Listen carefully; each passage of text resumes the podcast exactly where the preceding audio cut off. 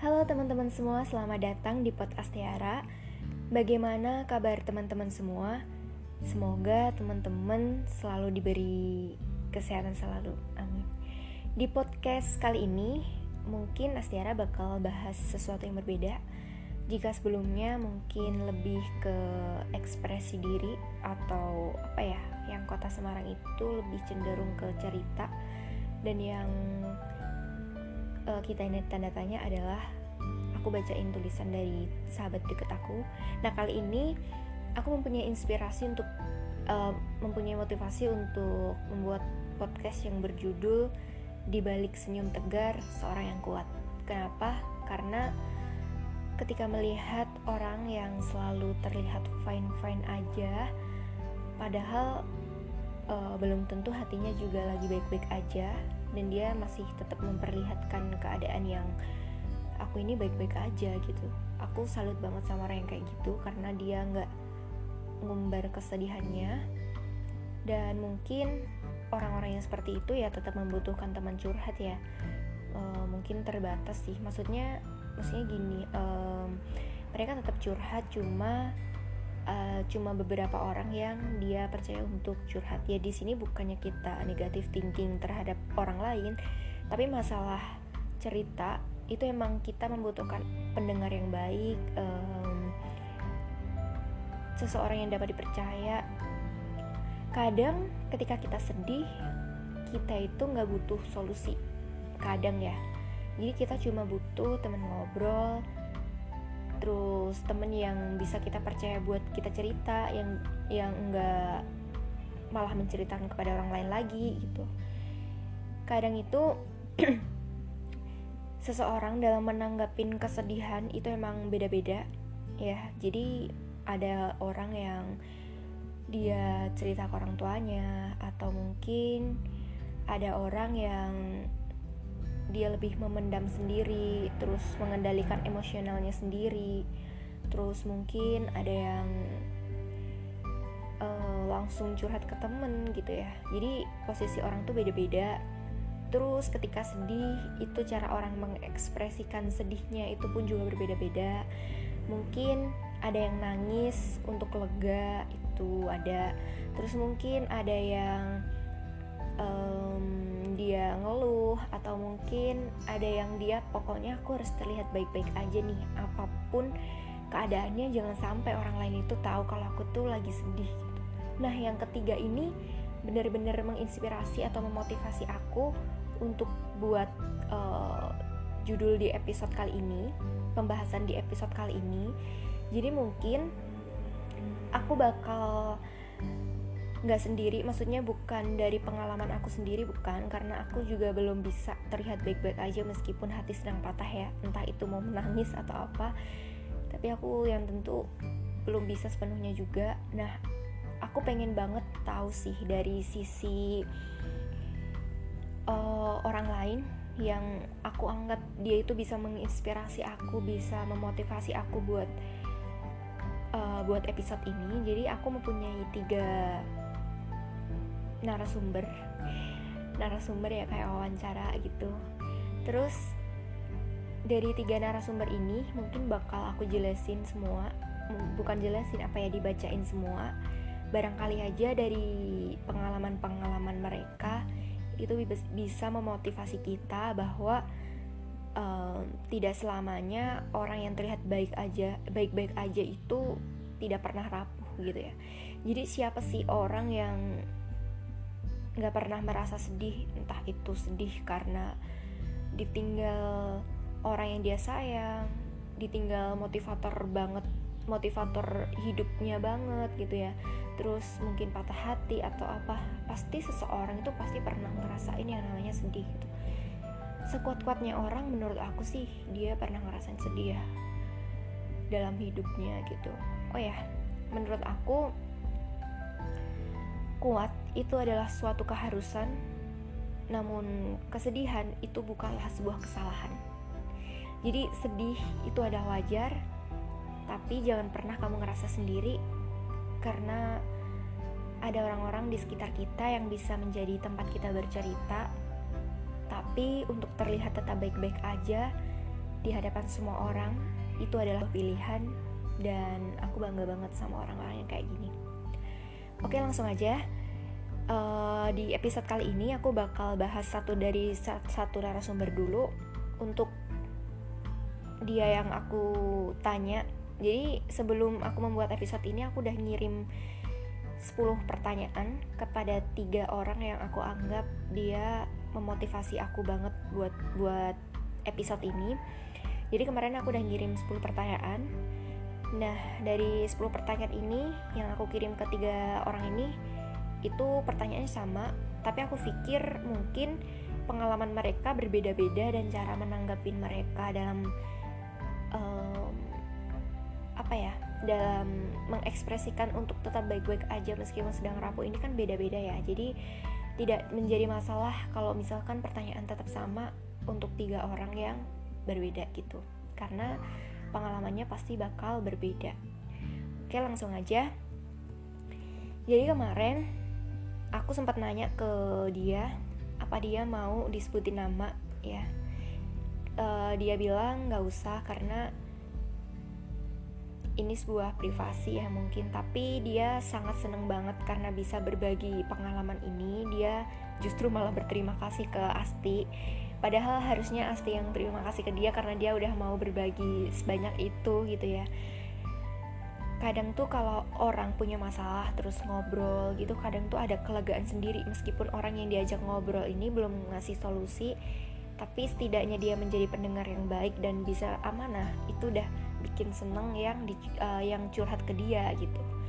Oke okay, jadi kemarin uh, aku seneng banget karena mereka semua menjawabnya dengan antusias yang bagus banget uh, apa ya mau terbuka itu seterbuka itu dan uh, uh, tujuan aku membuat podcast ini adalah semoga bisa memotivasi kita bahwa ada pilihan bukan ada pilihan apa ya bahwa kita masih bisa terlihat kuat meskipun hati sedang lemah-lemahnya. Terus apa ya memotivasi kita bahwa masalah itu pasti ada jalan keluarnya gitu. Hmm, mungkin nanti dari tiga narasumber ini nggak aku langsung ini ya nggak langsung aku jadiin satu pada pembahasan satu episode ini. Jadi nanti ada tiga sesi dari jawaban yang berbeda-beda di pembahasan kali ini aku mau membacain jawaban dari orang yang aku tanya tentang masalah dibalik dibalik senyum tegar orang yang kuat ini namanya disamarkan tapi yang penting adalah sharingnya yang pertama, aku menanyai tentang pengalaman paling menyakitkan tapi kamu tetap berusaha untuk terlihat tegar. Jadi bener-bener aku tuh uh, penasaran banget di balik orang yang kuat, di balik orang yang kelihatannya aku tuh baik-baik aja. Itu sebenarnya dia pernah punya pengalaman paling menyakitkan apa sih gitu. Jadi aku bener-bener penasaran banget. Dan dia udah ngejawab dan aku akan uh, bacain jawabannya. Oh ya, mungkin aku minta maaf ya kalau misalkan nanti ada suara-suara uh, motor lewat atau mungkin apalah itu yang berisik karena ini aku buat pada hari libur dan di sekitar rumahku itu banyak yang di rumah. Jadi emang aktivitas mereka di rumah mungkin ya ada menimbulkan suara gitu atau mungkin mereka sedang ada kerja karena di depan rumah ada apa ya namanya tuh yang pandai besi itu loh. Jadi misalkan nanti berisik aku minta maaf oke langsung aja ya. Tadi aku udah bacain soalnya bacain pertanyaannya kok soalnya sih? Bacain pertanyaannya. Pengalaman paling menyakitkan tapi kamu tetap berusaha untuk terlihat tegar. Dia ngejawab pengalaman paling menyakitkan itu pas suka sama sahabat sendiri. Apalagi itu teman terbaikku, teman yang selalu ada buat aku.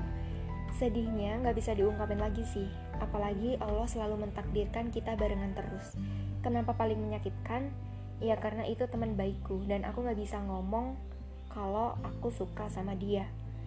Karena keadaan dan berstatus sahabat takut setelah ngomong malah per pertemanan menjadi rusak. Nggak bisa buka hati buat orang lain. Di depannya aku nggak mau nunjukin kalau aku suka. Di depannya di, di depan dia aku jadi pribadi yang buruk buat nutupin ini semua aku terlihat fine fine aja. Pas dia cerita tentang cewek lain aku nggak mau kelihatan sedih nggak mau kelihatan galau. Aku takut pertemananku rusak dan aku malah musuhan nantinya. Makanya aku sering banget jaga jarak sama dia biar nggak terlalu stuck dan sedih-sedih terus. Tapi alhamdulillah sedikit-sedikit pasti bisa buat ngelepasin. Percaya aja alur hidup semua udah ada yang nentuin. Kita tinggal jalanin yang ada oke? Okay? oke. Okay. jadi pengalaman paling menyakitkan untuk orang pertama yang aku tanya ketika dia masih terlihat tegar itu adalah dia suka sama sahabat sendiri. Perasaan suka itu emang gak bisa untuk kita cegah ya. Namanya aja perasaan cinta itu adalah anugerah. Jadi kita nggak bisa ngatur kita nggak mau suka sama dia gitu. Padahal dia tuh timbul tanpa kita rencanakan gitu. Perasaan itu timbul tanpa kita rencanakan. Ada dua orang atau ada dua tipe yang aku temuin ketika kita menyukai sahabat sendiri. Yang pertama mungkin ada yang bilang kalau misalkan salah satu ada rasa dan ya dia udah siap menerima konsekuensi dengan kehilangan. Bukan kehilangan sih sebenarnya sih sahabatan itu masih bisa. Cuma siapa sih yang kayak misalkan habis tahu kalau salah satu itu suka terus pasti kan canggung ya. Jadi emang kayak ada renggang di persahabatan itulah itulah yang namanya konsekuensi dari itu. Tapi ada juga yang kayak orang ini uh, dia dia cukup memendam dan ketika memendam itu emang sakit nggak sih kita memendam perasaan itu? Terus ketika dia ngelihat sama cewek lain atau atau mungkin cowok lain pasti ada lah ya rasa cemburu terus gimana caranya supaya um, perasaan itu nggak nggak menyakitin kita terlalu dalam gitu? Nah dia nge-share ke kita kalau dia emang terlihat fine fine aja pas dia cerita tentang cewek lain. Maksudnya doi yang dia suka ini cerita sama cewek lain dia tetap fine fine aja. Dia nggak mau kelihatan sedih nggak mau kelihatan galau takut pertemanannya rusak dan malah musuhan nantinya. Makanya dia jaga jarak jaga jarak untuk sementara waktu itu emang kalau keadaan seperti itu emang nggak apa-apa sih itu wajar. Uh, daripada kita menyakitin diri kita sendiri terus gitu ya mending jaga jarak dulu supaya kita bisa ngerendam emosi emosional kita supaya kita juga tetap bisa fine fine aja dalam persahabatan gitu ya. Oke langsung aja di pertanyaan kedua kemarin aku nanya pengalaman apa yang masih sangat kamu ingat dan bahkan sampai bikin kamu frustasi tapi kamu pengen tetap terlihat tegar dan jangan sampai orang lain nganggep kamu lemah? Ini aku pernah ngerasain banget. Ini dari aku dulu ya. Ini aku pernah ngerasain banget pengen banget cerita tapi takut banget aku tuh dikira lemah gitu. Terus belum sempet cerita itu kayak udah um, gimana ya sedih sama diri sendiri kenapa sih aku selemah ini gitu. Padahal masalah itu kadang bisa ngebentuk kita untuk menjadi pribadi yang lebih kuat. Aku juga sadar sih sebenarnya hidup itu nggak mungkin ya mulus-mulus saja gitu. Pasti ah ada batu kerikil yang ngehalangin kita berjalan gitu. Nah kalau dari sisi aku gimana sih biar aku kalau mau cerita tuh takut banget kelihatan lemah gitu. Ya paling aku nyari orang nyari temen atau nyari tempat curhat atau pendengar yang baik yang sekiranya tuh bisa ngedengerin aku yang bisa bikin aku percaya bahwa uh, aku nggak bakal ngomong ke orang lain. Maksudnya gini loh bisa dipercaya gitu. Terus bisa juga cerita ke orang tua. Kalau aku biasanya gitu. Biasanya sih aku lebih prefer cerita ke ibu. Karena ibu yang lebih tahu isi hati perempuan kan ya. Maksudnya kayak hmm, kayaknya sih kayak perasaan orang tua perasaan laki-laki dan perempuan kan emang kadang ada beda ya. Kalau orang bilang um, perempuan itu cenderung ke perasaan dan laki-laki itu cenderung ke logika ya mungkin itu benar ya. Meskipun aku belum tahu teori apa sih yang membuktikan tapi kebanyakan orang kayaknya kayak gitu deh. Kayak perempuan itu cenderung ke logi eh ke perasaan kalau laki-laki itu ke logika. Makanya aku kalau sering curhat ke ibu itu biasanya eh curhat ke orang tua itu biasanya emang lebih ke ibu karena ibu tuh bener-bener motivasi banget buat aku nah um, dia yang aku tanya tentang masalah ini menjawab Pengalaman paling aku ingat dan bikin frustasi itu pas ditolak perguruan tinggi sebanyak 9 kali. Kenapa bisa sampai frustasi? 18 tahun hidup aku belum pernah sesemangat itu dalam belajar. Aku tipe orang yang dengerin materi aja udah cukup mengerti, tapi pas waktu kelas 3 SMA, aku bener-bener kerahin tenaga buat belajar soalnya ada pesan dari bapak yang jadi tanggungan aku banget, yaitu kuliah negeri. Aku sadar banget dapetin PTN itu gak mudah, makanya aku belajar terus setiap hari. Tapi aku selalu ngalamin penolakan dari SNM, SBM hingga mandiri. Frustasi parah. Tapi aku gak pernah nunjukin ke teman-teman atau orang lain. Aku kelihatan enjoy-enjoy aja di saat teman-teman udah pada dapat PTN, sedangkan aku belum. Aku gak mau kelihatan sedih pada saat itu. Aku gak mau orang tahu aku sedih dan ada masalah karena kebanyakan orang itu cuma pengen tahu ceritanya aja, bukan buat mendengarkan ceritanya. Makanya aku gak mau nunjukin yang namanya sedih, kecewa, dan galau. Lebih baik aku pendem sendiri. Ya, e, cerita ke teman itu adalah sebuah pilihan, tapi kalau kita punya masalah jangan dipendam sendiri. Karena Allah udah nyiptain kita seorang temen orang tua dan lain-lain itu buat tempat tempat kita bertukar cerita juga terus saling menguatkan. Uh, kalau soal kamu pilih-pilih temen buat curhat it's okay itu nggak apa-apa banget. Karena nggak semua temen itu kadang bisa dipercaya. Maksudnya ya gini di sini aku bukan netting atau menyudutkan ya. Kan emang kadang temen itu kalau curhat ke kita itu tandanya kita udah dipercaya buat tempat curhat. Ya sebisa mungkin kita jaga rahasia itulah maksudnya jaga privasi dia lah. Jangan sampai uh, kita malah ngomongin ke orang lain gitu. Hal itu malah membuat sebenarnya jatuhin apa jatuhin kita sih sebenarnya. Kita jadi dipandang nggak bisa dipercaya atau dan lain-lain gitu. Padahal awalnya seorang teman yang datang ke kita buat curhat itu bener-bener dia udah ngerasa nyaman dan butuh kita. Meskipun kita nggak bisa ngasih solusi ya tapi setidaknya kita menjadi pendengar yang baik gitu.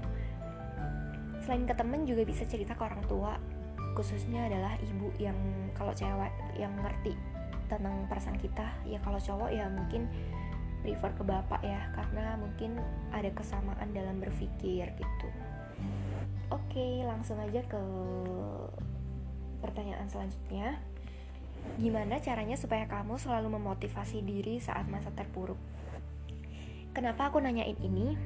Karena aku penasaran banget sama mereka yang masih terlihat fine-fine aja saat masa terpuruk itu gimana sih dia bisa uh, beradu sama sama egonya buat cerita ke uh, buat bukan bukan cerita ke teman apa ya? Gimana sih dia bisa ngadu beradu sama egonya supaya dia itu tetap tetap jangan sampai aku terlihat lemah gitu? Ini jawaban dia. Pas aku terpuruk dan pengen bangkit yang pertama aku ingat adalah orang tua. Mereka cari rezeki buat sekolah kita. Apa pun kemauan kita pun juga bisa terpenuhi karena orang tua kita kan. Jadi setiap mulai down aku selalu ingat ingat perjuangan bapak sama ibu selama ini. Terus yang kedua ingat-ingat achievement atau pencapaian apa aja yang udah kamu lak kamu dapat selama ini. Bagaimana kamu udah bisa sampai titik yang sekarang? Aduh maaf banget. Tadi kayaknya sempat ada teriakan itu adalah ibu aku tadi ada tamu. Aku mohon maaf banget kalau kalian kedenger kita lanjut ya. Tadi kan dia menyampaikan kalau bisa uh, kalau bisa kita lihat ingat-ingat dulu achievement atau pencapaian yang udah kita dapat sama ini terus sama lihat uh, apa perjuangan orang tua kita gitu ya. Jadi kita emang butuh banget kadang kalau lelah itu kayak ibaratnya kita di sebuah jembatan. Ibaratnya kita di sebuah jembatan kita udah jalan nih. Oke maaf banget tadi barusan ada tamu lagi Jadi nanti daripada bising Mending aku skip dulu. Eh apa pause dulu. Um, Bisa dilanjut ya Tadi ibaratnya kita berdiri di jembatan ya. Kita eh enggak enggak jalan jembatan sih. Ini aja. Kita misalkan hmm, apa ya memuncak muncak gunung. Ketika kita udah capek-capek nih muncak gitu ya terus tiba-tiba ada masalah ada kerikil ada capek banget rasanya udah capek banget. Ada pilihan kamu balik atau kamu tetap tetap melanjutkan perjalanan dengan catatan kamu istirahat dulu.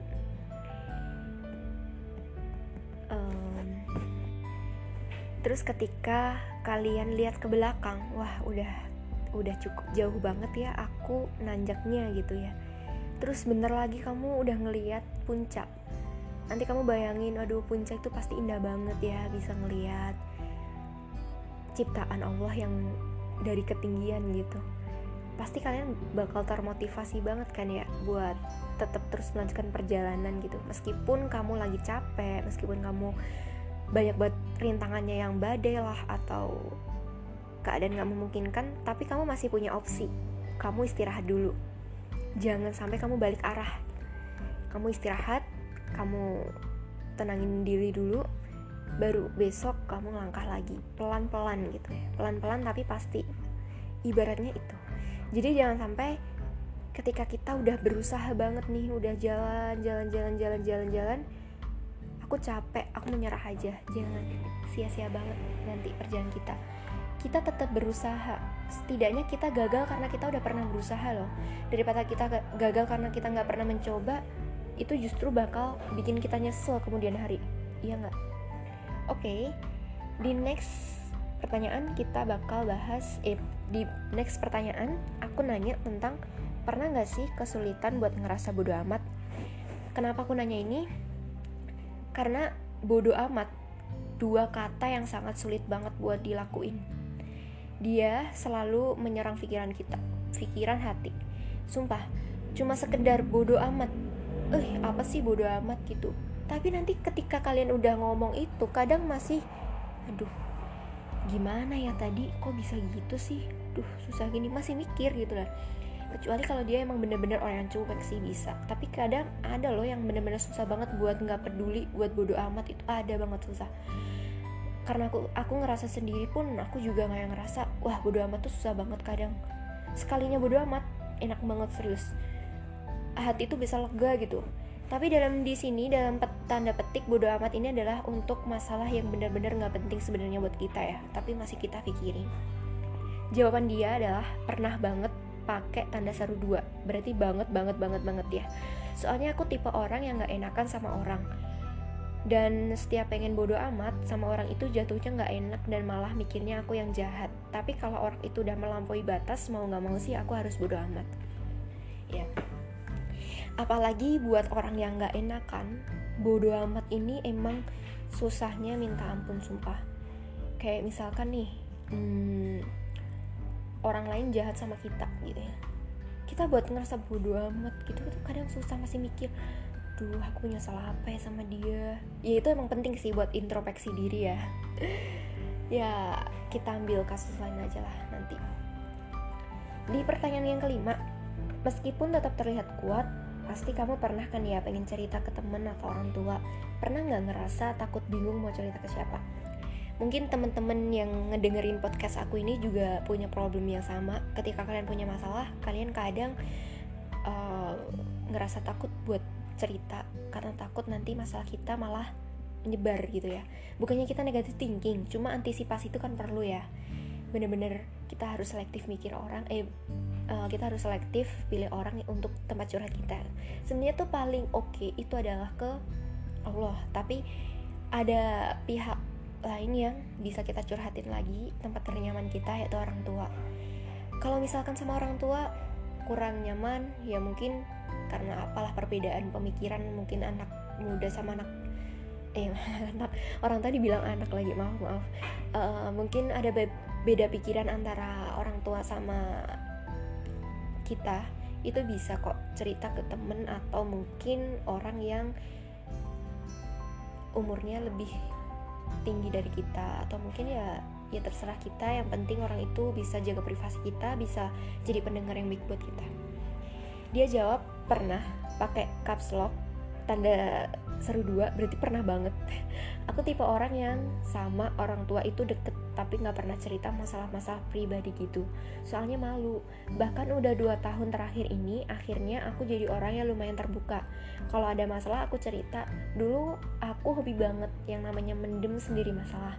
Soalnya bingung sama takut sih tentunya apalagi udah bertahun-tahun masalah itu dipendam sendiri terus mau diceritain sama orang itu aku juga nimbang-nimbang resikonya dan aku milih-milih juga siapa orang yang pas dan bisa jadi pendengar yang baik. Nah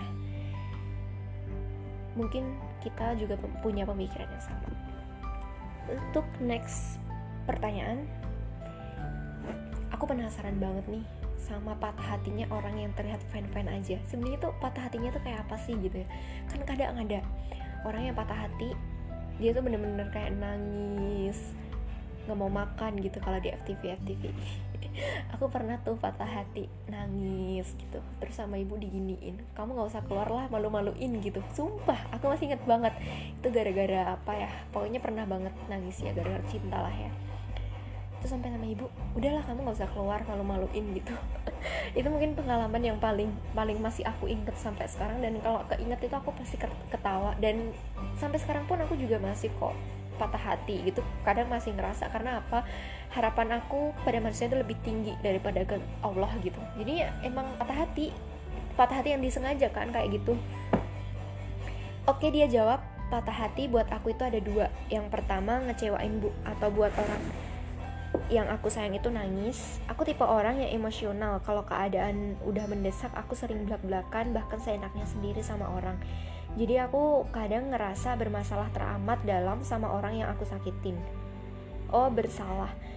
Jadi bukan mereka yang sakit, aku pun ya menyakiti diriku sendiri. Yang kedua manusiawi aja sih patah hati pas nggak bisa dapat apa yang aku inginkan. Misalnya lihat dia sama orang lain WK WK WK iya kan? Tuh kan ada manusiawinya gitu. Berarti nggak aku sendiri ya yang itu waktu itu aku nangis gara-gara sesuatu terus sampai sama ibu digituin. Ini ada dia yang terlihat fan fan aja juga pernah uh, patah hati gara-gara ngelihat dia sama orang lain gitu.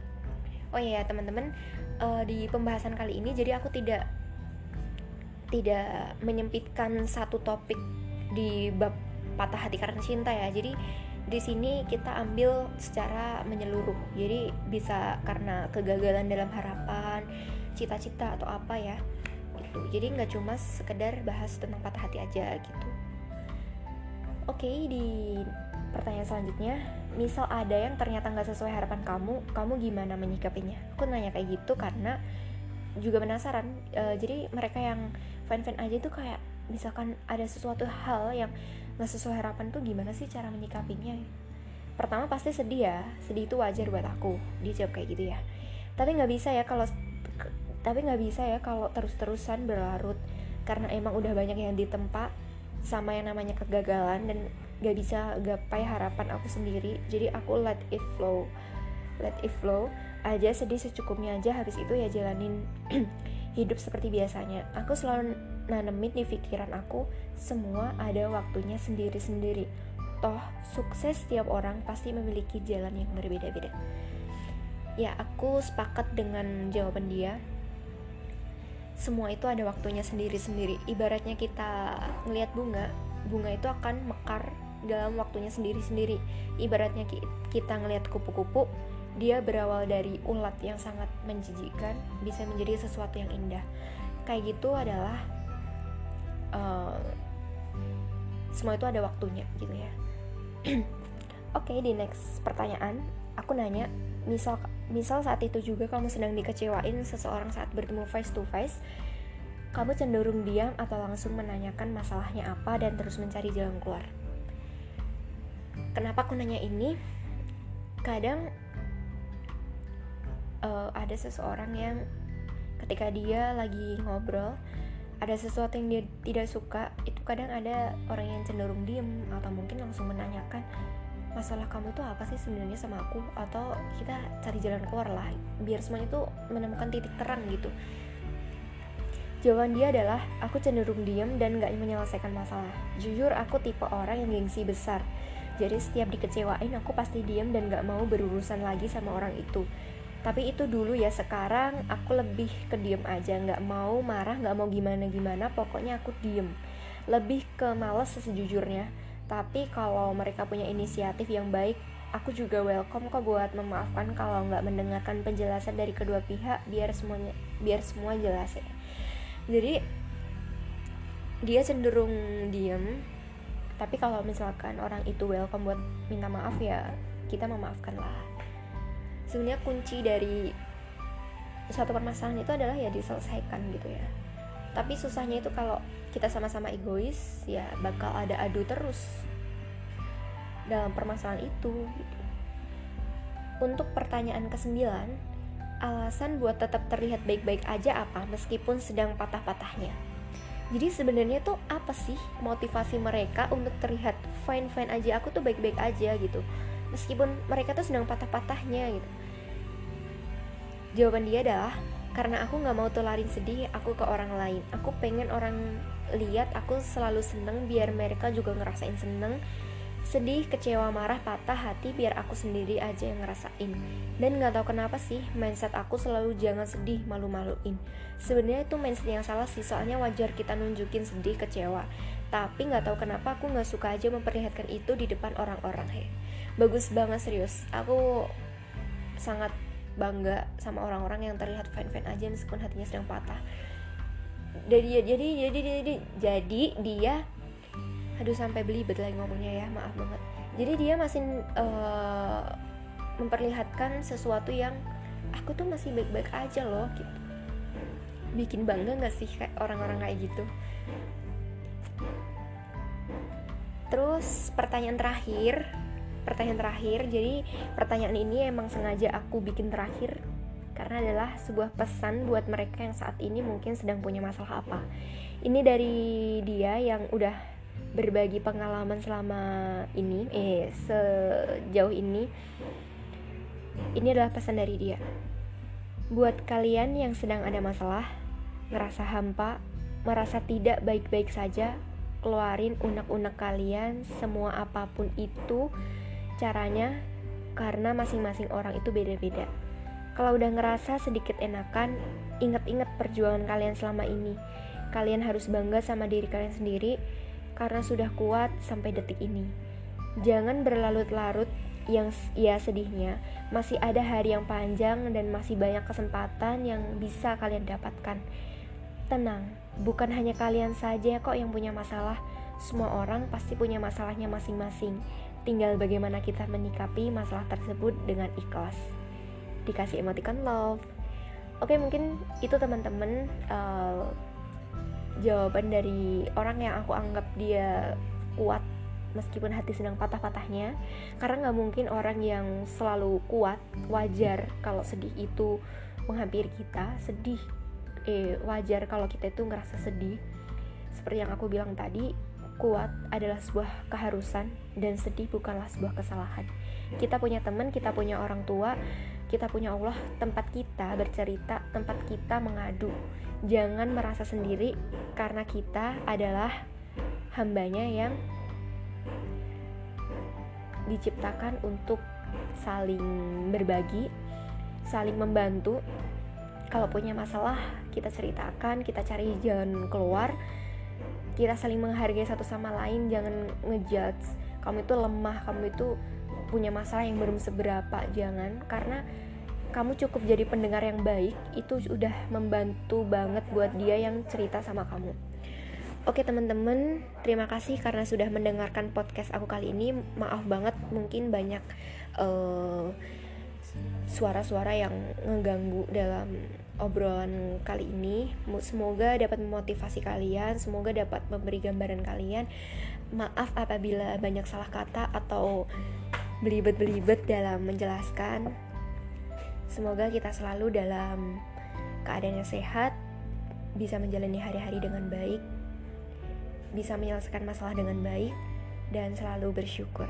Terima kasih ya, selamat berlibur buat yang berlibur. Selamat bekerja buat yang bekerja, selamat menjalankan aktivitas selanjutnya. Oh iya, aku lupa banget buat ngomong tadi. Jangan lupa ya dengerin sesi tanya jawabku dengan dia yang aku anggap fine fine aja yang saat terlihat baik terlihat dia yang masih fine fine aja meskipun sedang patah-patahnya di next episode karena aku bakal punya tiga cerita dari mereka yang kemarin aku kirim pertanyaan-pertanyaan itu. Jangan lupa untuk didengerin lagi. Semoga dengan cerita yang berbeda dapat menambah motivasi kita. Terima kasih